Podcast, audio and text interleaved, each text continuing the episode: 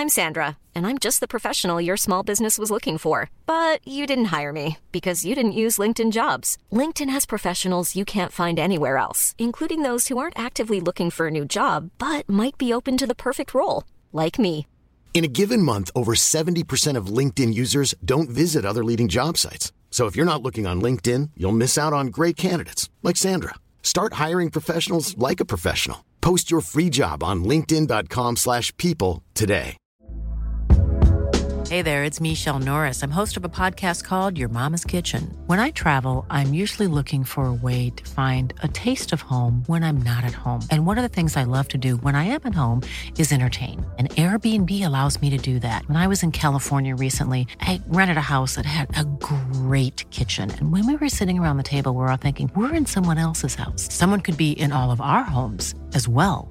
If you have a home, but you're not always at home, you have an Airbnb.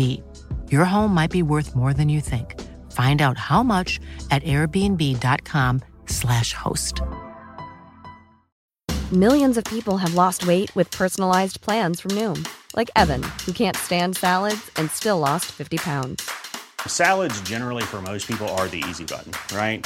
For me, that wasn't an option. I never really was a salad guy. That's just not who I am. But Noom worked for me. Get your personalized plan today at Noom.com. Real Noom user compensated to provide their story. In four weeks, the typical Noom user can expect to lose one to two pounds per week. Individual results may vary.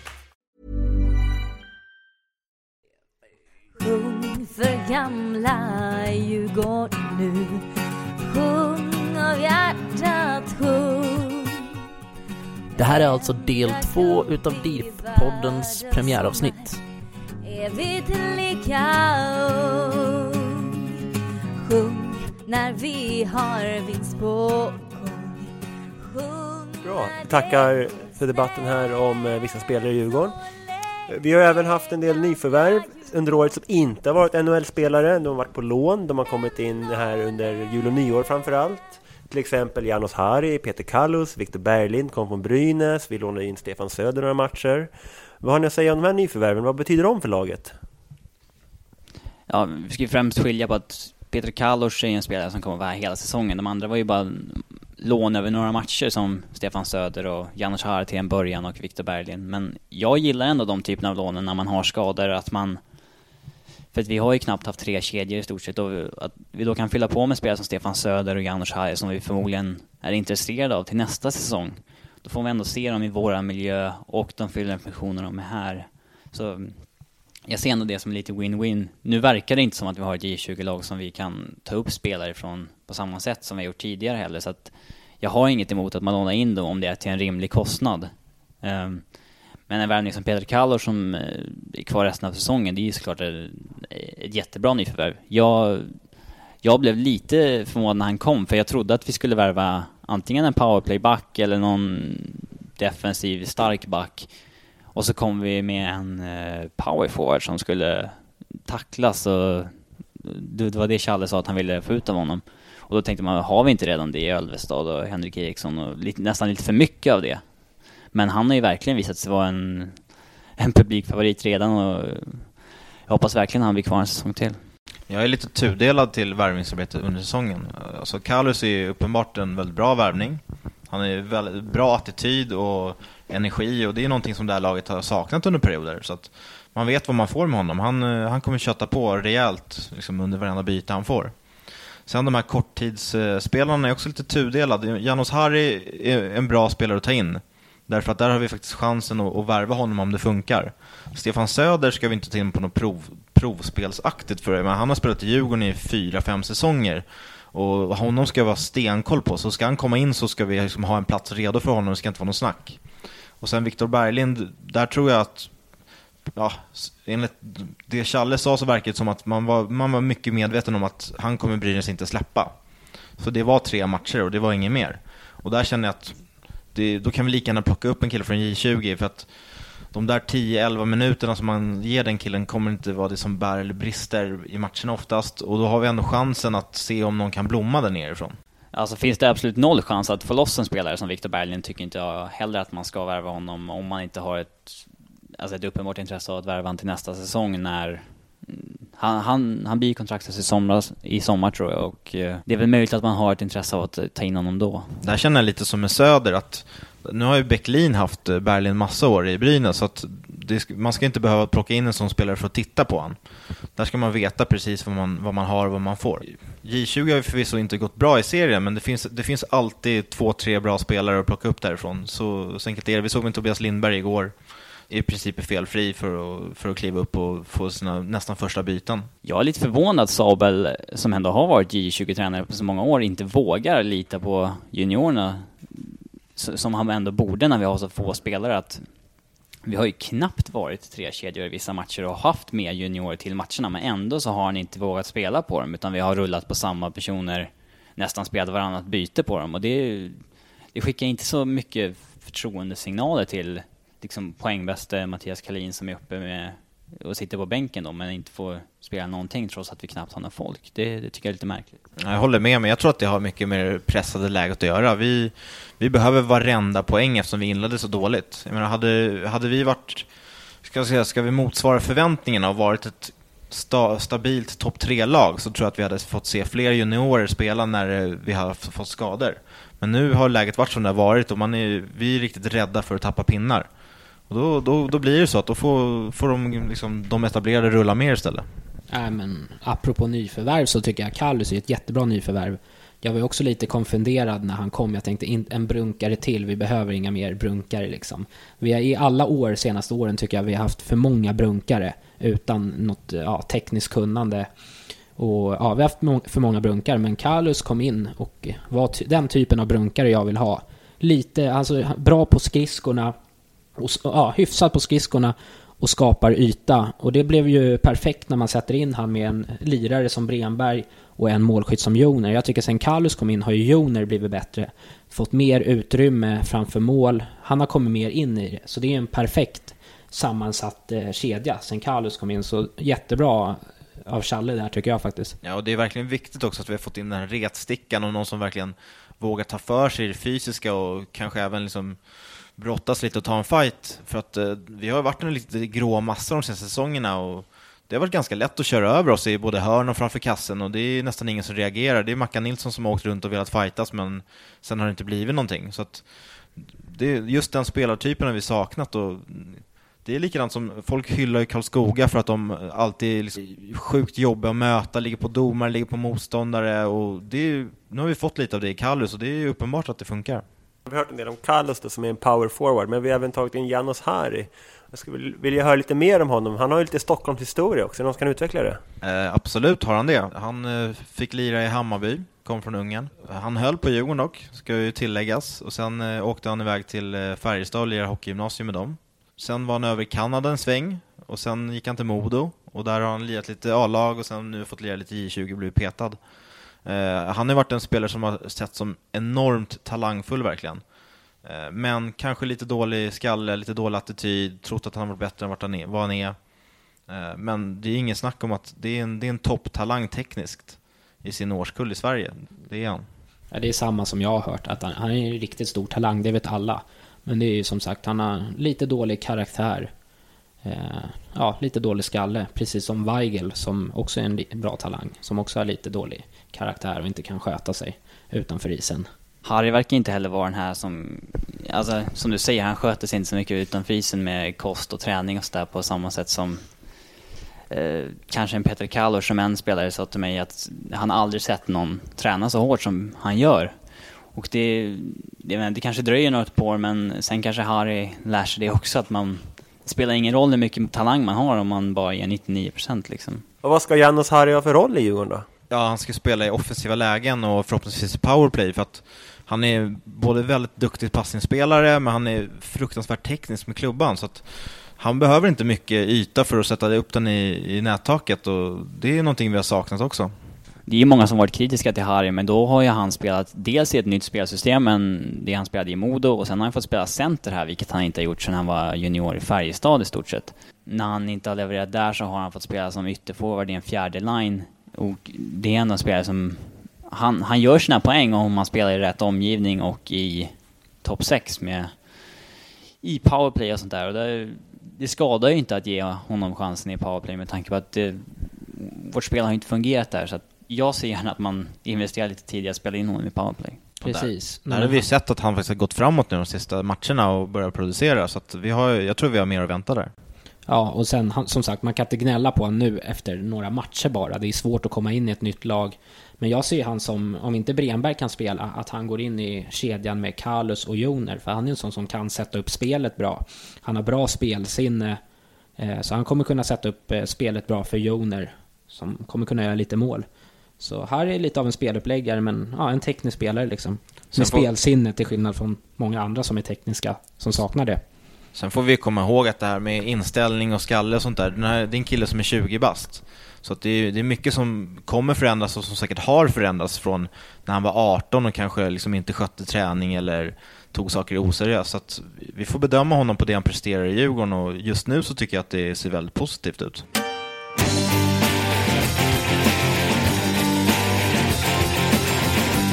Vi är inne på lite unga, unga spelare och juniorer och kommer egentligen över på nästa punkt här på programmet och det är ju just juniorerna och vem är nästa stora junior eh, på väg upp? Den som är näst på tur är Tobias Lindberg tror jag. Mattias Kalin är väldigt bra, jag tror absolut att han kan slå igenom också i, i A-laget, men Tobias Lindberg har han har någonting särskilt i sin storlek, skridskoåkning, eh, sättet han för sig på på isen. Han, han gillar att styra spelet. Det är lite Mats Sundin eh, sätt på honom. Jag, det är absolut ingen jämförelse med hur bra han kommer bli eller hur bra han är.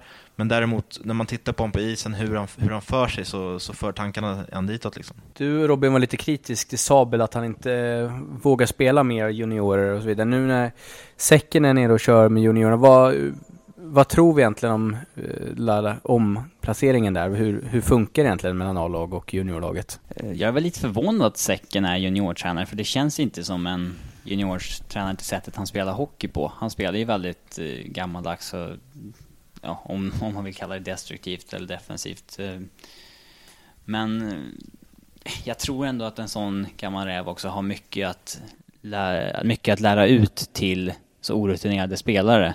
Ja, han, Säcken har ju även tränat Djurgårdens juniorer under flera år tidigare. Så att eh, där vet man absolut vad man får på tränarsidan om han är motiverad. Så att jag tror att eh, förhoppningsvis så kan det verkligen gynna de killarna som vi har nu. Jag tycker också att Säcken under åren han hade A-laget i Djurgården med tanke på de resurserna vi hade så gjorde han ett oerhört starkt jobb och på sätt och vis räddade Djurgårdens existens på ett sätt som vi trodde. Ja, nu har vi klarat den här svåra perioden. Nu blir vi kvar i elitserien. Och så kom då året 2011-2012 där vi åkte ur med egentligen mycket bättre förutsättningar än vad Säcken någonsin hade. Har inte Säcken lite dåligt rykte också jämfört med vad han faktiskt presterar i Djurgårdsbåset? Det håller jag verkligen med om. Alltså 05-06 och eh, två säsonger framåt så hade vi ett lag på pappret som borde åkt ut i elitserien varenda år. Eh, och han klarade oss kvar och han tog oss även till slutspel en de säsongerna. Så att eh, för mig så är liksom, han är en väldigt duktig tränare och han ska bara ha cred för det han har gjort i Djurgården på tränarsidan. Om eh, vi går, bara går tillbaka en snabb grej här eh, angående just juniorerna. Har vi tappat mycket juniorer i och med att vi inte är ett elitserielag längre? Har, har SSK, AIK och de här närliggande, har, de, har vi torskat många junisar dit? Vi har torskat Junisar. Sen vet inte jag om det har att göra med att vi inte är ett elitserielag längre. Det spelar säkert in. Eh, däremot så ser jag att vi, to- vi har tappat flera unga, alltså de som ska börja hockeygymnasium, som är 15-16, de väljer i högre utsträckning andra lag just nu. Och det är ju Modo, Linköping, SSK och så vidare. Gnaget tappar vi inte till, gudskelov, än så länge. Eh, de har till och med större problem än oss, men eh, det ser inte jättebra ut. Vi, vi kommer fortfarande få fram spelare för att vi har så pass bra material i det här laget så att vi kommer få fram fler. Men däremot så de riktiga spetsspelarna väljer andra lag och det kommer bli färre. Vi kan inte räkna med typ 4-5 juniorer på en säsong som alla liksom etablerar sig i elitserien. Det är ju ett dåligt tecken att vi har tappat två av våra absolut största juniortalanger under den här säsongen bara i Oliver Carlington som vi tappade till SSK ja. Eh, där han blev lovad J20 hockey och samma sak med eh, Dima Timashov. Ja, precis. Eh, Timashov. Ja, det är, det är absolut inte bra när vi, när vi tappar våra absoluta spetsspelare under säsong. Det, då är det ett tydligt tecken på att någonting är fel. Och vad jag har hört så, så är Djurgården i princip stenhårda med att de lovar ingenting extra till spelarna utan då, är du 16 bast och vill spela J20 så får du hoppas att tränaren anser att du ska spela där, för att du kommer inte bli lovad någonting. Och just det här fallet så tyvärr, vi tappade Sveriges kanske bästa 97-back och han är ordinarie i SSKs J20-lag och en av seriens bästa som 15-åring. Och det är klart att det är sjukt surt för att det är en spelare som säkert hade kunnat bli liksom enormt bra om ett par år, men ja, det är tydligen den filosofin de har valt. Timashov gick då till Modo och är inte Modo lite av en skam för svensk hockey som plockar juniorer från andra elitserieklubbar med feta löner lovar dem en bra lägenhet, kanske en bil uppe i Örnsköldsvik, mycket småbrudar på hockeygymnasiet. Alltså, ska, nu, dessutom såg vi elitserien nu, de tar in NHL-spelare när eh, resten av elitserien säger nej, de bryter mot förbud. Är det ett lag som hör hemma i svensk hockey överhuvudtaget? Ja, alltså Ja, det gör de, men däremot inte på några moraliska grunder, för att eh, någon särskild moral har de ju inte. De värvar juniorer jättebra, för att det är superlätt att värva juniorer när, när Näslund eller Foppa ringer och liksom ”Tjena, ska du komma upp och snacka lite, kanske börja lira på, på hockeygymnasium i Modo?” Tyvärr så utnyttjar de det väldigt bra. Jag menar, skulle vi kunna engagera till exempel Sudden att ringa runt till massa lovande hockeyjunisar och, och träffa dem och som kommer lira hos oss så skulle vi kunna styra upp den här verksamheten på fem minuter. Men eh, det är bara, vad fan, de, de spelar inför in, de regler som existerar och de gör det bra så att liksom, jag gillar det inte men eh, jag kan ju inte liksom säga att det är fel. Det var ett litet en dispyt mellan eh, Lill Kryger och Djurgården va?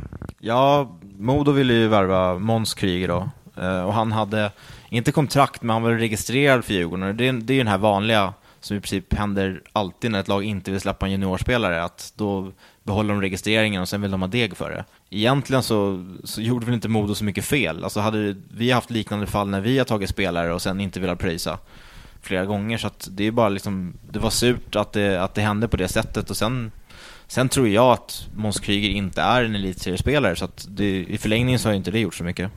Det har ju visat sig med Måns Kryger. Han gör, spelar i division 1 nu i Huddinge och är ju deras bästa poängplockare så han gör det bra i division 1. Men just nu är han nog ingen elitseriespelare. Däremot säkert en allsvensk spelare. Det sägs ju att Måns Kryger faktiskt är mer talangfull än Marcus Kryger, men han har inte alls samma arbetsmoral och viljan att nå toppen som Marcus. Men jag har inte sett Måns spela, så jag vet inte om det stämmer riktigt. Det håller jag absolut med om. Jag har sett Måns väldigt mycket i, i Djurgården och eh, han är en enormt talangfull spelare som har ett grymt spelsinne och väldigt bra kvaliteter, men alltså, han, vill, han vill inte gå in där det gör ont och han tycker uppenbarligen att han är en väldigt, väldigt duktig spelare för att eh, han har väldigt stora krav på vart han ska, vart han ska spela och gillar att liksom ligga och dingla längs blålinjen och sådär. Det har man kanske inte plats för i ett eh, elitlag. Men Joel, du försvarar Modo lite här, men om man tittar på ett större perspektiv, hur mycket talanger får de fram egentligen? Sen de fick fram Victor Hedman, vad har kommit därifrån? Trots att de plockar in spelare från andra elitserieklubbar med hjälp av pengar, inte med hjälp av utvecklingsmöjligheter. Alltså, de, kan man inte säga att de tar upp talanger och fördärvar dem? Har de fått ut något av den här satsningen? ganska lite av de talangerna de har plockat utifrån. Däremot så har de fortfarande ett par killar som är väldigt bra som kommer upp från Ludvig Biström till exempel. Men ja, alltså jag, jag tycker inte att deras resultat på utvecklingssidan är nog fantastiska. Men det är liksom, de, jag tror inte att de kommer sluta jaga bra spelare på juniornivå på grund av det. Det är ju mest på sistone som de har börjat plocka spelare utifrån. Senaste två åren. Så den utvecklingen är ju inte liksom, den är inte klar. Så de, det kommer ju komma upp folk. Det börjar ju redan nu. Han, Hägg, Eh, ja, Hägg som var med i junior-VM 95 han är ju på gång och spelar nu i Modos A-lag, så det är ju på gång. Men den här utvecklingen att plocka utifrån är ju det väl de har börjat med senaste åren. Framförallt så eh. kunde de inte plocka de här riktiga spetsspelarna innan, för att om de ringde till Djurgårdens bästa juniorspelare så ville inte han komma dit. Det var ingen snack, för att han ville stanna i Djurgården, för där tyckte han att utvecklingsmöjligheterna var bäst. Och det är där skon klämmer någonstans, att just nu, så frågar man spelarna så tycker inte de att Djurgårdens juniorsida är där de har bäst möjligheter och då kommer de gå någon annanstans om de får ett bra erbjudande. Ja, vi ska inte snacka om Modo här när vi snackar om Djurgårdens juniorhockey, men eh, det är ju ett tema med, med värvningar på spelare som alltså inte har nått elitnivå och hur man ska göra för att matcha fram dem. Men det är väl ändå så att eh, man kan säga att ingen svensk klubb är i närheten av Djurgårdens facit på att matcha fram elittalanger de senaste 20 åren. Finns det någon klubb som kan matcha vårt resultat? Det är, på rak arm så tror jag inte det. Brynäs har varit väldigt bra. Det, det får man ge dem. Så att, eh, det är väl kanske de som är riktigt bra. Och sen de senaste fem, sex åren så är Skellefteå minst lika bra som oss. Men kollar man 20 års perspektiv så är det nog vi och Brynäs som är de bästa.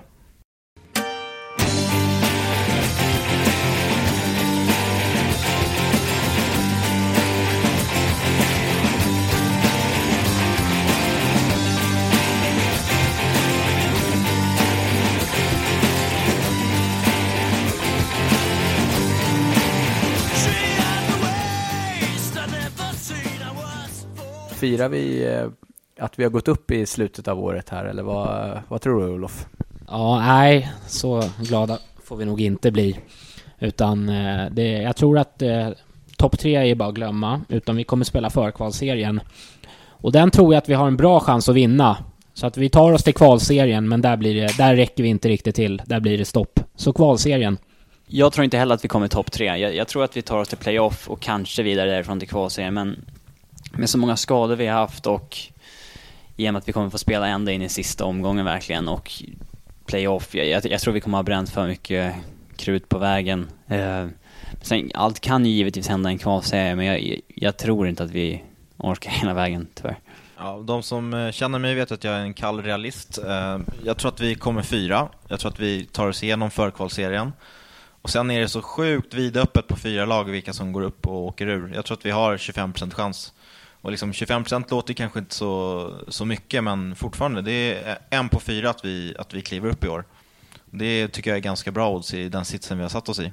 Den absolut viktigaste spelaren om vi ska gå upp, det blir ju Chet Picard, målvakten, som ja, kallas Istembo av en anledning. Och det är för att han under vissa matcher så kan han ju släppa in billiga mål, men han har ju också haft perioder när han har liksom stängt igen i fyra, fem matcher totalt. Och kan han göra det i en kvalserie, liksom, då, då ökar ju våra chanser betydligt. Så, ja, hans högsta nivå, det är bland det värsta jag sett faktiskt.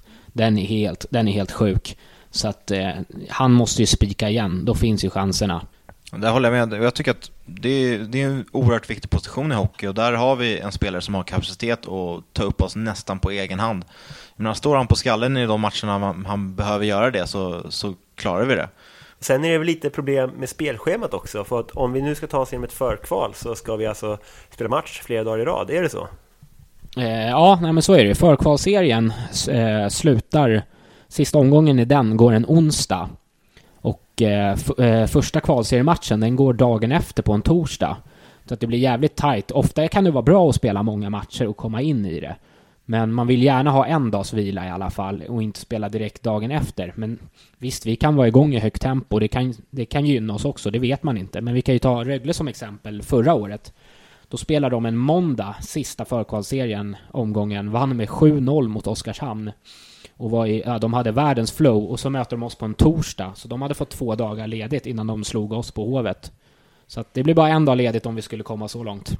Men jag, jag är inne på samma spår som tidigare. Jag tror inte att det är så farligt att spela back-to-back -back en dag heller. Alltså, många hockeyspelare säger att de har absolut inga problem. De tycker till och med att det är skönt eh, att bara spela två matcher två För då slipper de träna, eller? Ja, precis. Det beror ju lite på hur många eh, spelare vi har att tillgå. Har vi ett fullt lag, då tror jag också att då ska det inte vara något problem. I NHL så spelar man ju back-to-back hela tiden. Det är bara här i Sverige kanske sker en gång per säsong och då är det ju värsta hypen om hur orkar de spela två gånger inom 24 timmar. Men i NHL gör man det ju i stort sett varje vecka. Mm, man känner efter lite för mycket här i Sverige tror jag. Men vi pratar då alltså om eventuellt 16 extra matcher, 6 för kvalet och 10 i kvalserien. Hur är den fysiska statusen på Djurgården? Nöter vi ner motståndarna i matcherna eller vinner vi på talang? Har vi gjort försäsongsjobbet som krävs för detta? Ja, jag tror att vi har egentligen, vi har ju skador på spelare som ofta har varit skadade, skadade tidigare. Eh, Linkan är gammal, Ölvestad har haft problem ofta. Uh, Fimpen är inte så purung och har haft lite problem då och då. Så att det är ingen slump att vi har skador på spelare och det, det beror inte på att det är mycket matcher utan det beror på de individuella spelarna. Uh, så att jag tror inte att det är något problem att spela 10 matcher till, 16 matcher till. Det är inte där skon klämmer utan det är, det är liksom andra tillfälligheter, om man ska säga, att de här spelarna ska vara friska. Det beror inte på antalet matcher. Och sen nämnde ni Chet Picard som den viktigaste spelaren för, att, eh, för en lyckad kvalserie. Men av utespelarna då? Vem hänger det på där? Ja, egentligen en Linkan i bra form skulle ju bli oerhört viktig. Det ja, han känns som det är jätteviktigt att, ja, det känns som det, att han kommer tillbaka och är skadefri. Så jag skulle nog säga han nästan. Jag skulle säga att eh, Ölvestad är förmodligen den viktigaste spelaren, för i de här viktiga matcherna för oss, då är han så, alltså den, en sån enorm pådrivare. Alltså det, det är en sjuk skillnad på vårt lag när han är med och inte med, när han sätter tonen direkt i första bytet med en, en jättepropp på någon back. Eh, och i slutspelsmatcher och sånt där tidigare har ju han verkligen varit otroligt viktig. Vi såg ju i kvartsfinalserien mot, Bry- eller mot eh, Luleå när vi låg under med 3-0 i matcher och sen så kom han tillbaka och så vann vi tre raka matcher med honom. Men sen så anmälde Luleå honom inför sjunde matchen så att han inte fick vara med igen och då torskade vi. Jag säger ju Erik Gustafsson då, och bryta trenden lite. Eh, om Erik Gustafsson gör sina bättre matcher, så att säga, spelar på ja, nära toppen av sin kapacitet, det är, det är då Djurgården spelar riktigt bra hockey. Och när han inte gör det så riskerar vi att torska i princip. Så att någonstans så är han ändå den som får spelet att klicka och om han är riktigt bra, då, då spelar Djurgården bra hockey. Den här eh, snurrfinten han gör eh, på blå, är det, är det bara jag här som sitter och säger man får verkligen hjärtat i halsgropen? Eller vad, jag förstår inte riktigt grejen alltså som sista gubbe. Om jag ska gå ut med min, min känga här, lite apropå ingenting. Ja, han kan man ju bli tokig på ibland. Den där snurrfinten går ju tyvärr, eller tyvärr, den går ju hem rätt så ofta, så därför fortsätter ju han att göra den. Så går den inte hem, då slutar han säkert upp med den, men han har ju lyckats med den ganska många gånger. Men Erik Gustafsson är en spelare man blir tokig på emellanåt när han blandar och ger. Det tycker, det tycker jag, han är en spelare som, man får köpa det. Det är en del av paketet. Så det är en riktigt duktig offensiv back. Han kommer försöka sig på svåra grejer, han kommer misslyckas ibland.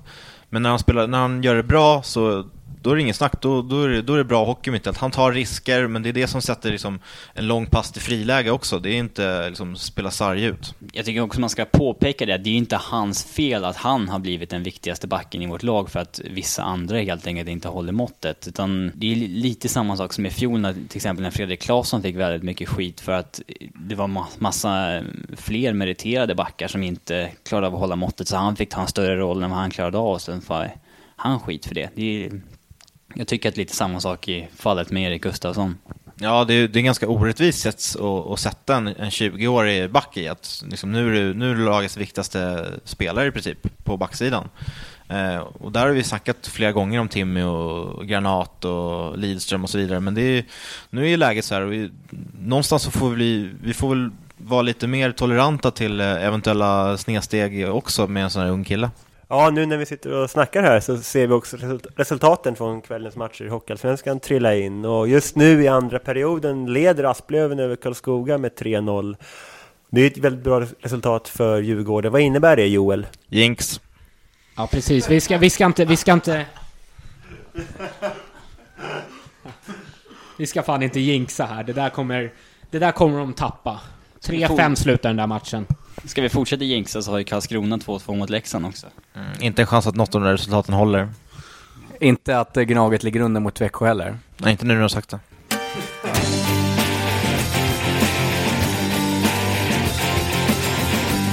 Tillbaka här och vi var inne lite på det här med eh, sändningar och det är S24 och Viasat Hockey som jag personligen tycker är den bästa kanalen att se eh, hockey på. Och Olof, du är inte världens största fan av eh, Thomas Ros. Nej, men jag kan börja med Viasat Hockey för att vara lite positiv innan vi går över till det negativa. Uh, Viasat Hockey Life is full of what ifs. Some awesome, like what if AI could fold your laundry? And some, well, less awesome, like what if you have unexpected medical costs? United Healthcare can help get you covered with Health Protector Guard fixed indemnity insurance plans. They supplement your primary plan to help you manage out of pocket costs. No deductibles, no enrollment periods, and especially no more what ifs. Visit uh1.com to find the Health Protector Guard plan for you. It's that time of the year. Your vacation is coming up. You can already hear the beach waves, feel the warm breeze, relax, and think about work. You really, really want it all to work out while you're away. Monday.com gives you and the team that peace of mind. When all work is on one platform and everyone's in sync, things just flow wherever you are. Tap the banner to go to Monday.com. Since 2013, Bombas has donated over 100 million socks, underwear, and t shirts to those facing homelessness. If we counted those on air, this ad would last over 1,157 days. But if we counted the time it takes to make a donation possible, it would take just a few clicks. Because every time you make a purchase, Bombas donates an item to someone who needs it. Go to bombas.com slash ACAST and use code ACAST for 20% off your first purchase. That's bombas.com slash ACAST, code ACAST. Tycker jag är bra. Jag tycker Gide gör ett väldigt bra jobb. Jag gillar han som fan. Alltid på bra humör när han är programledare. Riktigt duktig. Och sen tycker jag Lyckner, han är kunnig. Så, sen eh, om vi går över till S... Eh, nej, vi kan ju faktiskt stanna kvar vid Viasat Hockey och dra upp fenomenet Leif Strömberg som... Ja, jag vet inte vad man ska säga om han. Fantastisk människa, men ja, ingen förstår ju vad han menar. Jag kan inte tänka mig att någon spelare som har haft han som tränare kan förstå vad han menar. Han använder uttryck som inte ens spelarna i de lagen han har coachat förstått. Så hur ska då liksom gemene man som tittar på TV förstå vad han säger när han, ah, bara massa konstiga ord. Men det är, det är fantastiskt roligt, det måste man Ja, säga. precis. Strumpan i, i kommentatorsbåset, så det är humor. Ja, det är riktigt, riktig humor. Men sen, ja, strumpan är en, det är en, eh, ja, det är en liten kuf. Och sen kan vi ju gå över till eh, S24 där vi har min favorit, Thomas Ros. Den mannen är jag fruktansvärt trött på, måste jag säga. Han, eh, ja, det, är, det är nutidens Lasse Anrell. Han sysslar bara med provo provoceringsjournalistik, säger någonting bara för att väcka lite, för att folk ska bli arga. Men han är fullkomligt eh, okunnig om, han kan ingenting om hockey. Om man, om man tar en jämförelse till exempel med han Henrik Sjö, Sjöberg va, på Expressen så känns det som att Ros skriver någonting för att provocera och Sjöberg kanske skriver någon, någon övergång och så vidare. Men sändningarna på S24, vad, vad tycker ni om den? Det känns nu, om nu är man lite så partisk, men det känns inte som att Djurgården har jävligt många matcher på den här skit. För det är dåliga sändningar också, det är ju inget, det är inte samma kvalitet kan man säga. Alltså, S24 tycker jag är... Eh, alltså det, det, det är ett fungerande substitut när matcherna inte går på Viasat Hockey. För skulle S24 inte välja att sända våra matcher skulle de gå på hockeyallsvenskan.se och alltså S24 framstår ju som en HD-kanal i jämförelse med Hockeyallsvenskans sändningar. Alltså kameran Hockeyallsvenskan.se står och filmar med, det är ju en som inte är större än en iPhone. Och det är Mats Strandberg som kommenterar, han är ju, han är ju senil nu för tiden. För de som inte förstår hur Hockeyallsvenskans sändningar ser ut, så det, det är som att se en match från eh, 1977. Så är bilden. Du ser inte pucken. Ja, du ser ingenting. Du ser bara att isen är vit, ser du. Det är det du ser. Men visst, är det så? Får vi Niklas Holmgren nu i Viasat efter att man skrivit på med han nu igen, även i Allsvenskan? Är det någon som har koll på det? Är det inte bara NHL han kör? Ja, det är det jag inte vet, men jag, jag vill ha Vrålan i, i, på, våra matcher i, Han i har i alla fall, han har i alla i fall hockeyn. inlevelse. Eh, Jag tycker Holmgren, tycka vad man vill om han, men han är i alla fall, han har inlevelse, så jag är ingen emot han alls. Ja, han är en, en, en mycket bra kommentator. Jag, jag skulle gärna... Det, det är skönt att han kommenterar matcherna på S24 i alla fall. Och, nej, jag är i alla fall tacksam för att de sänder våra matcher, för annars skulle det skulle inte gå att kolla på de som går på Hockeyallsvenskan.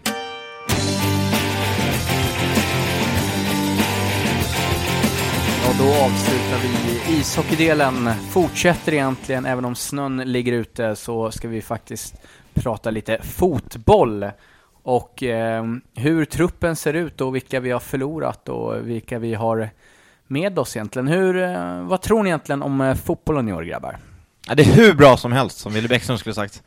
Eh, nej, men eh, jag är lite orolig faktiskt. Eh, jag hoppas verkligen att eh, MP och Khaled eh, är ute efter åtminstone en etablerad anfallare och eventuellt en etablerad eh, ytter, mittfältare, ytterforward också för att vi har brister i det här laget och jag blir liksom livrädd på tanken att vi ska kliva in med Solignac som eh, den eh, nian vi har liksom. Det känns inte alls bra. Just när Solignac värmades, då, då kände man ju direkt såhär, oj, nu, det här innebär att vi kommer verkligen få in en riktigt etablerad anfallare med honom, inte två som vi kommer rulla på, utan det kommer vara en som verkligen betydlig etta. Men eh, då har det ju främst ryktats om Pablo Penones Arce och Robin Simovic och inte alls särskilt etablerade anfallare och det brukar ju ligga någorlunda sanning i ryktena och det är väl någonstans på den nivån vi letar känns det som och då eh, känns det inte som vi gör eh, har ett bättre alternativ än James Keane som vi hade i fjol. Uh, jag har ju, jag har ju förespråkat Abiola Dauda som är free agent, men jag tycker nästan det känns som en lite orealistisk värvning, en lite för etablerad kanske.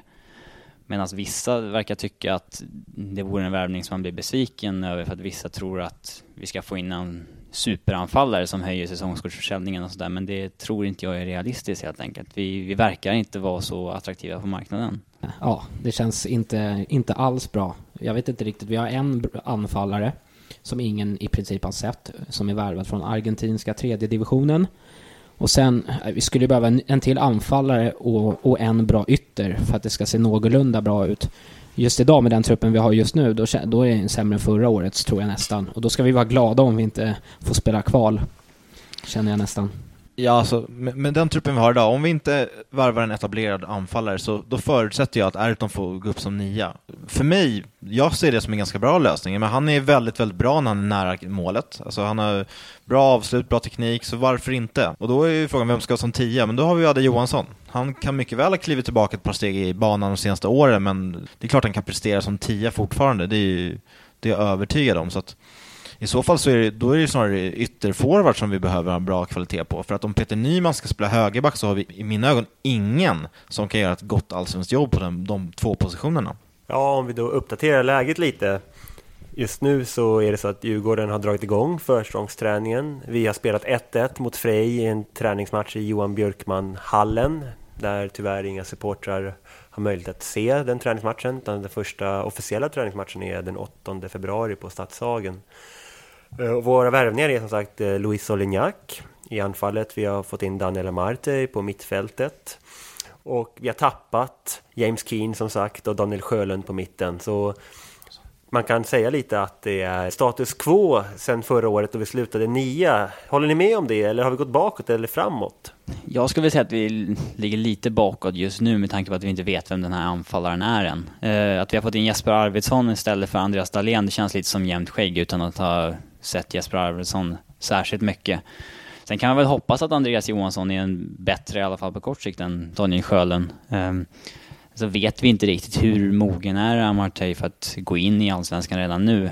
Men eh, det man väntar på just nu, det är väl att Kasper Hämmerleinen ska säljas och att han ska ersättas med en bra ytter. Och sen så ska vi värva en etablerad anfallare. Jag ser det som att vi är väldigt plus minus noll eh, sen förra säsongen. Eh, och det är ju inte tillräckligt bra när vi slutar nia och och tog vi fem av de sista 20 någonting poängen. Utan vi behöver faktiskt förstärka om det, om det ska bli någon eh, etablering på övre halvan och vi ska börja titta på ett Europaspel, vilket jag hoppas att alla tror på. Det är det snacket har gått från de, eh, de som leder klubben. Någon slags budgetsatsning där vi eh, ja, håller oss på samma nivå som ett, när vi kommer nia, det, det blir jag lite, riktigt besviken på om det är där vi landar. Eh, ja, jag känner mig också lite besviken, speciellt när man har hört en del intervjuer med Erton bland annat. Han har ju mer eller mindre blivit lovad eh, en liten satsning i alla fall, eller några nyförvärv som, man, som jag har tolkat det. Och om, ni, om det här är det som kommer, då, då är jag också ruggigt besviken. Vi, vi hade ju en ganska annorlunda silly. Man hade ju väldigt höga förväntningar på den till skillnad från tidigare år. Vi tog ju beslutet att göra oss av med spelare som hade varit ledande i fjol, James Keen och Daniel Sjölund. Och när man byter ut de spelarna, då känns det ju som att man eh, verkligen ska ta ett kliv. Att nej, den här stommen har inte räckt. Nu måste vi byta ut alltså de bästa spelarna. De, de bästa spelarna har inte varit bäst, helt enkelt. Och då hade man ju väldigt höga förväntningar på den silly som kom, men det, det, det har ju tyvärr inte blivit så bra som man hoppats. Vi ska komma ihåg att transferfönstret är öppet ända till sista mars, så att mycket kan ju hända och jag tror att mycket kommer hända. Den svenska spelarmarknaden känns ju ganska, liksom, den har sinat lite. Det finns Dauda, det finns Simovic. Jag tror inte att någon av dem väljer Djurgården om vi ens är intresserade av Dauda.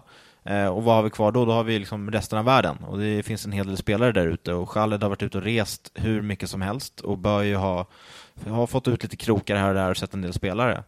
Eh, och sen är det ju värt att komma ihåg att eh, liksom det europeiska transferfönstret stänger sista januari, så att det är nog många spelare du som hoppas att bli upplockade till Holland eller Tyskland och så vidare, som kanske inte får det kontrakt de vill ha. Och då har vi chansen att komma in sen i ett andra läge efter sista januari och, och kanske knipa någon bra spelare. En sak som ser bättre ut den här säsongen, det är ju att vi har Kenneth Höje hela året istället för att första halvan av säsongen eh, hoppa mellan två målvakter som inte håller måttet. Utan vissa var, var väl besvikna på Kenneth Höjes avslutning i Djurgården, men eh, jag tycker väl ändå att det är den stabilaste målvakten vi har haft sedan Dembos 2007-säsong. Ja, det som känns lite tråkigt med målvaktsfrågan, det är att att eh, vi blir av med, ja, att den målvakten som vi blir av med är Tommy Vaiho och inte Kasper Jensen som har en betydligt högre lön än vad Vaiho har. Det är jag ganska övertygad om.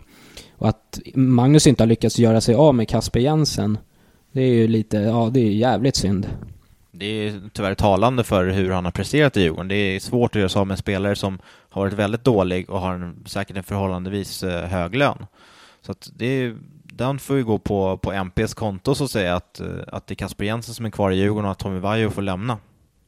Det är ju dessutom en situation där Kasper Jensen vill lämna. Han och hans agent har sagt att de väldigt aktivt letar efter en klubb, men de, har inte, de säger att de inte hittat någon som passar hans profil, men det är ju bara skitsnack. Jag har faktiskt träffat Kasper Jensen, i, det var ett tag sedan i somras, på fyllan dessutom. Och då eh, frågade jag om det fanns några intressenter.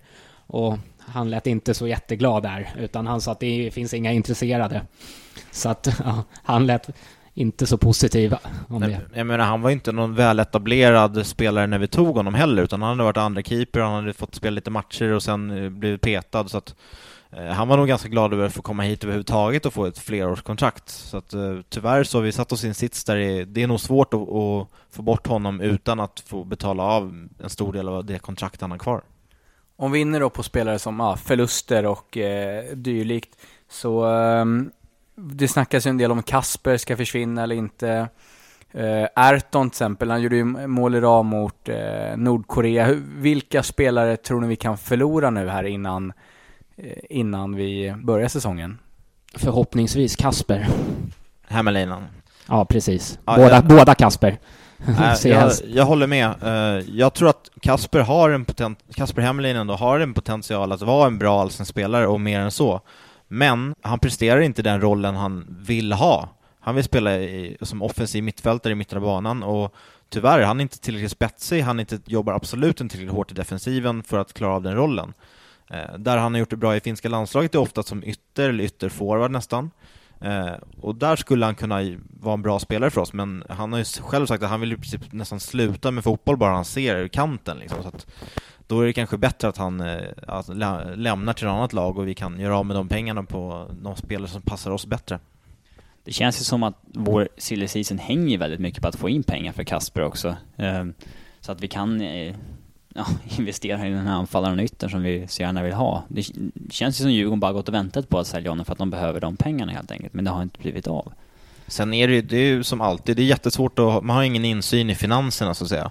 Eh, mitt allt dyker det upp stålar på något riskkapital eller någonting och så sitter spelaren och gör intervju på DIF.se och vi ser lite korkade ut som har dömt ut den här satsningen så att säga. Men just nu så är det ingenting som tyder så här jättehårt på att vi kommer ta in någon etablerad kvalitetsspelare som kommer lyfta det här laget ytterligare. Och den intervjun som Magnus satt ju i DIF TV-studion i förra veckan och det gav ju inget ja, nyvunnet hopp direkt.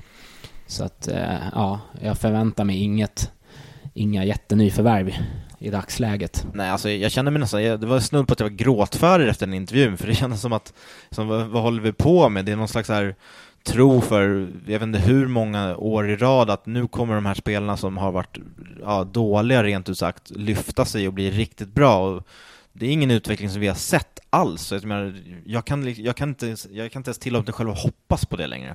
Frälsarna ja. finns inom truppen som det brukar heta.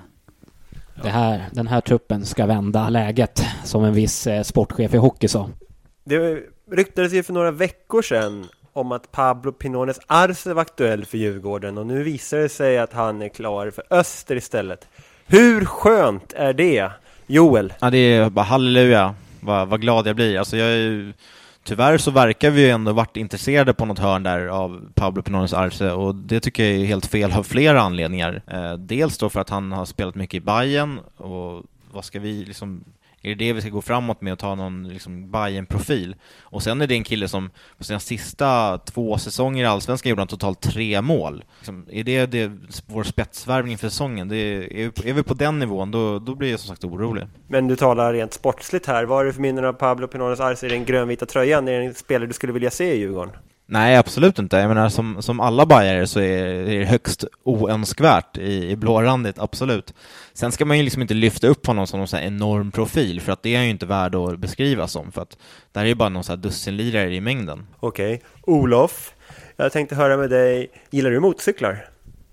Nej, riktigt töntigt. Så du tänker alltså inte gå på MC-mässan för att möta Simon Tibbling som ska delta där enligt DIF.ses hemsida? Absolut inte. Och Simon Tibbling på MC-mässan känns ja, jävligt malplacerad.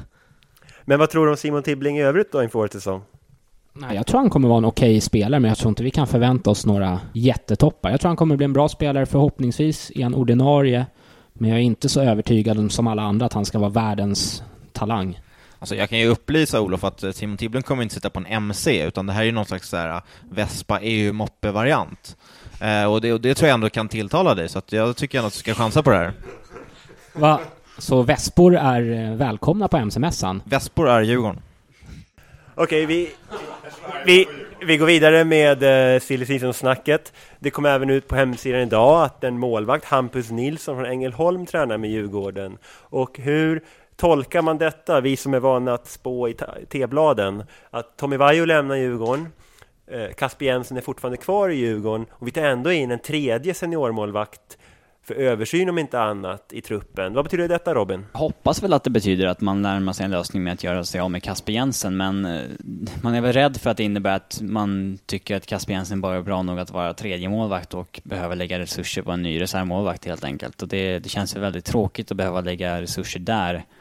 Ehm, jag skulle kunna leva med att ha Jensen som andra målvakt och hoppa in om det skulle behövas som Höjer blir skadad. Det, då lägger jag hellre resurserna på någon annan position det är väl kanske så att vi helt enkelt kommer köpa ut Kasper Jensen för att uh, det är ingenting att satsa på. Och kan vi kanske få lite rabatt på den eh, innestående lönen så, eh, så är det väl värt det. Och i så fall så är den här killen som är en, liksom en exakt kopia av Joe Hart utseendemässigt, liksom, det måste vi ju bara plocka. Om jag får ta en personlig inflik här så är jag lite nervös för Erton faktiskt. Att, jag vet inte om ni håller med mig i panelen, men Kasper tyckte jag hade jävligt höga förväntningar inför förra året man tänkte att nu, det här året då han verkligen leder oss. Tror det kan bli samma sak med Ayrton i år? Det är ju den första Djurgården på ett, ett bra tag som man sett i landslaget, även om det bara är någon sån här B-turnering, när man säger. Eh, finns det risk för att vi eh, har för höga förväntningar och, på Ayrton i år? Nej, Nej, med Erton så tycker jag att han visade i fjol att han kan leda oss. Med Kasper så har det bara varit liksom en förhoppning hela tiden om att han ska någon gång i framtiden kunna göra det. Jag tycker att Erton har bevisat inom svensk fotboll tillräckligt mycket för att vara en ledande spelare. Men sen, man vet ju inte hur, hur, hur hans eh, motivations, hur det är med hans motivation ifall det inte kommer in någon etablerad anfallare sådär nu om han blev lovad nyförvärv. Det, det skulle jag kunna vara lite orolig för. Jag kan bara instämma med det Robin säger om, eh, om Kasper Hämelin, att det fanns ingen anledning att tro att han skulle gå framåt så mycket. Det var ju bara en förhoppning bland folk. För att han visar 20 minuter här och där, liksom, att han är en duktig fotbollsspelare tekniskt och sådär, har ett bra steg. Däremot Ayrton har visat vad han kan den här hösten. Eh, och jag tror inte att det är något problem med motivation om det blir utebliven satsning heller, därför att Ayrton är så driven så att jag menar, han kommer ju inte låta Djurgården sänka honom ifall vi inte är ett bra lag. Det visar han ju under hösten också. Utan han vill ju ut till ännu större klubbar ute i Europa så att han kommer göra allt för att hänga mycket mål och, och bli såld för en bra summa och få en jättelön någonstans. Ja, vi drar som sagt igång eh, den riktiga försäsongen då vi supportrar får vara med den 8 februari eh, på Satshagen och då följer en månads träningsmatcher sen av en månads kuppspel som är nytt för i år i mars. Då vi möter Åtvidaberg, Umeå och Jönköping Södra. Just det, Jönköping Södra, så var det. Och vad hoppas ni få se på den här perioden så att säga, fram till att Allsvenskan startar på det korta perspektivet nu då? Korta perspektivet tycker jag verkligen är att vi ska gå vidare från den här gruppen i kuppen. Det är det absolut viktigaste. Eh, om vi tittar på det perspektivet så, så kan vi inte snacka om att spela ihop laget eller så här, ge spelare chans, utan den här, de här kuppmatcherna, där ska vi prestera, den gruppen ska vi gå vidare ifrån. Sen har vi lite träningsmatcher innan det, och där, eh, där hoppas man ju få se de här framstegen lite som, som MP hoppas på och har snackat om. Att en del av spelarna som kanske inte presterade förra året som Ojal och Spän och Broberg och så vidare, att man får se no någonting som hintar om att det kanske inte är helt fel att vi inte letar stenhårt efter ersättare på varje position. Ja, nej, men vi måste ju börja sätta en vinnarkänsla i laget som vi inte har haft sedan Dackefejden. Ja, en bra början vore bra, och, eller vore att ta sig igenom Svenska Kuppen och vinna gruppen. För ja, gör vi inte det, då börjar man ju den här säsongen i samma misär som, de, som de senaste fem, fem åren. Eh, ja, och sen det är lite, lite kul att få möta de här eh, Umeå och Jönköping Södra på hemmaplan i en riktig tävlingsmatch också för en gångs skull. Jag menar, de flesta försäsonger är man är jättetaggad från första Stadshagen-matcherna och sen är det två månader liksom där man bara går och väntar på att det ska hända någonting. Så nu får vi faktiskt matcher som betyder någonting på en gång och det känns ju skitkul och det kommer bara bli ännu bättre när vi faktiskt kan spela dem på vår riktiga hemmaplan också om ett par år. På tal om det, de här cupmatcherna, är det klart egentligen för alla liksom, vart ska de här cupmatcherna spelas? Är det någon som har koll på det? Det har varit mycket snack om olika planer och det är snö och vad, vad är det som, eh, är det någon som fått klarhet vad är det som gäller där egentligen? Det blir Södertälje, alla Royal League. Nej, eh, så vitt jag vet så kommer vi eh, spela våra Svenska cupen hemmamatcher på Grimsta, där ute i eh, Vällingby. Eh, och det är kanske inte så kul då, men det är, man får köpa det den här gången för det finns inte så jävla mycket bra alternativ. Och nästa år så är det Tele2 Arena som gäller och då, då har vi riktig hemmaplan.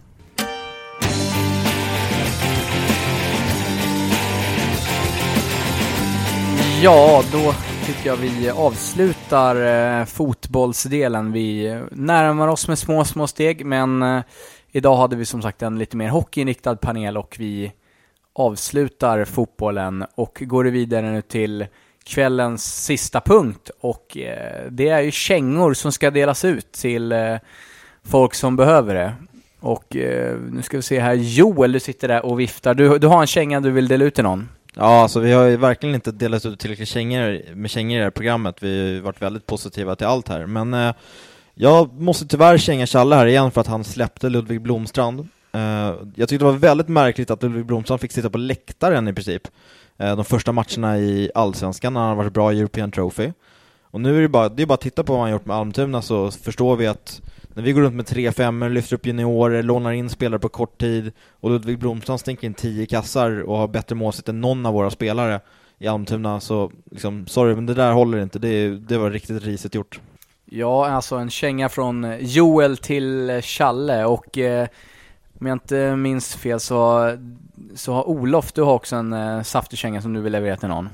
Ja, nej jag skulle vilja känga Marcus Nilsson som spelade i Djurgården förut. Och eh, det är inte för det, för, det, för det han har gjort tidigare mot Djurgården, utan det är för att när han lirade i Djurgården tidigare så verkade han alltid vilja slåss och hotade folk på isen, men det var ingen som ville slåss mot honom och han grinade över att han aldrig fick slåss. Och nu fick han chansen i helgen mot Skellefteå Eh, och fightas och då viker han ner sig något fullständigt och får inte iväg ett slag utan blir, ja, han blir ju, han får ju stryk den fighten mot en kille som är född 1990 och eh, Mackan har ju spelat i NHL och det är väl tydligen därför folk har någon respekt för honom. Men någon fighter, det var han uppenbarligen inte eftersom han, ja, han inte fick iväg ett enda slag utan vick ner sig totalt. Så kängan går till Marcus Nilsson. Ja, då har kängor delats ut eh, Robin är så eh, snäll här så att han, han säger att han avböjer nog eh, delas ut några kängor egentligen. Men Olle, du har lite mer vi ska prata om. Jag tänkte bara fylla på. Vi har gjort plats för tre kängor i det här programmet. Det har kommit två hittills. Jag har varit inne och tassat tidigare på, men min känga som nästan står när, när det är hockey, det gäller just Modo. Så jag har ingenting mer att säga där. Och jag då får väl ta egentligen, det är väl, nu är det väldigt gammalt, men det är Leksand alltså. De jag trodde personligen inte att man skulle störa sig så mycket på Leksand, men många gnagare som när de spelade där nere sa ju att Leksand var, var liksom äckliga och så vidare och jag kan bara... För det är inte Gnagarna eller? Nej men jag, jag, kan bara säga, jag trodde inte jag skulle störa mig så mycket på Leksand, men allt det här skiten nu med att de i princip får allting gratis av kommun och det, ja, det är vidrigt. Jag hoppas verkligen inte att eh, det går bra för dem. Vi önskar Leksand all olycka. Okej. Dagens DIF-podden har därmed nått sitt slut. Eh, vi tackar panelen. Tack så mycket Olof. Tack Joel. Tack Robin. Tack min eh, mycket kompetenta programledare och redaktör bredvid mig, Nisse. Ljudtekniker Olof. Redaktör Johan. Här är tyst här omkring. Ingen vill säga... In... ingen, vill... Ingen vill säga någonting mer. Eh, vi ska berätta lite om nästa avsnitt. Då kommer vi titta närmare på Djurgårdens läktare, på supporterkulturen. Vi kommer bjuda in lite folk som vi känner igen från våra räcken. Klackledare som har järnkoll på vad som händer i tifoverksamheten, de senaste åren på läktarna, vad vi kanske kan sikta på och se fram emot under 2013 här på sista året på Stockholms stadion, första året på Stockholmsarenan. Det kommer då också bli kanske lite mer fotbollsfokus och vi kommer titta på hur det har gått i hockeyn de senaste veckorna. Och vi hoppas att ni har haft en eh, trevlig stund med hörlurarna på spårvagnen, på tunnelbanan, på bussen, på väg till jobbet, på jobbet, var ni nu har dem. Vi ska eh, dra lite kontaktuppgifter också för oss här på DIF-podden. Vi tar jättegärna emot åsikter, synpunkter, tips, förbättringsförslag, försämringsförslag. Vilka ska vi hata mer? Vilka ska vi gilla mer? Ja, egentligen eh, allt möjligt eh, här. Så att eh, ni kan följa oss på Twitter och det är DIF-podden. Eh, och på Facebook samma sak där, DIF-podden. Och eh, har ni någon kommentar eller sådär programmet i övrigt så är det hashtag DIF-podden. Så att det är helt enkelt DIF-podden rakt igenom eh, om ni vill ha liksom positiva åsikter, vill ni mordhota någon så eh, riktas de till Olle och positiva åsikter är till Nils då som sagt. Vi kommer finnas på iTunes och eh, mer info finns på järnkamina.se. Jag vet inte, är det någon som har något avslutande att säga? Det var väldigt trevligt det här måste jag säga. Vi får ju... Var inte för hårda i åsikterna. Du var nervös första gången. Ja, precis. Alltså, jag hoppas att man kan tycka att det här var okej för att det kommer att bli bra mycket bättre nästa gång. Då är det helt andra gäster. Nej, jag vet inte. Jag tänker ju plantera mig här. Sjung när det går snett Så länge gamla Djurgården finns Känns livet ändå lätt Sjung för gamla går nu. Sjung i ur och skur. Visa folk att blåa ränder, de går aldrig ur. Vem som helst kan sticka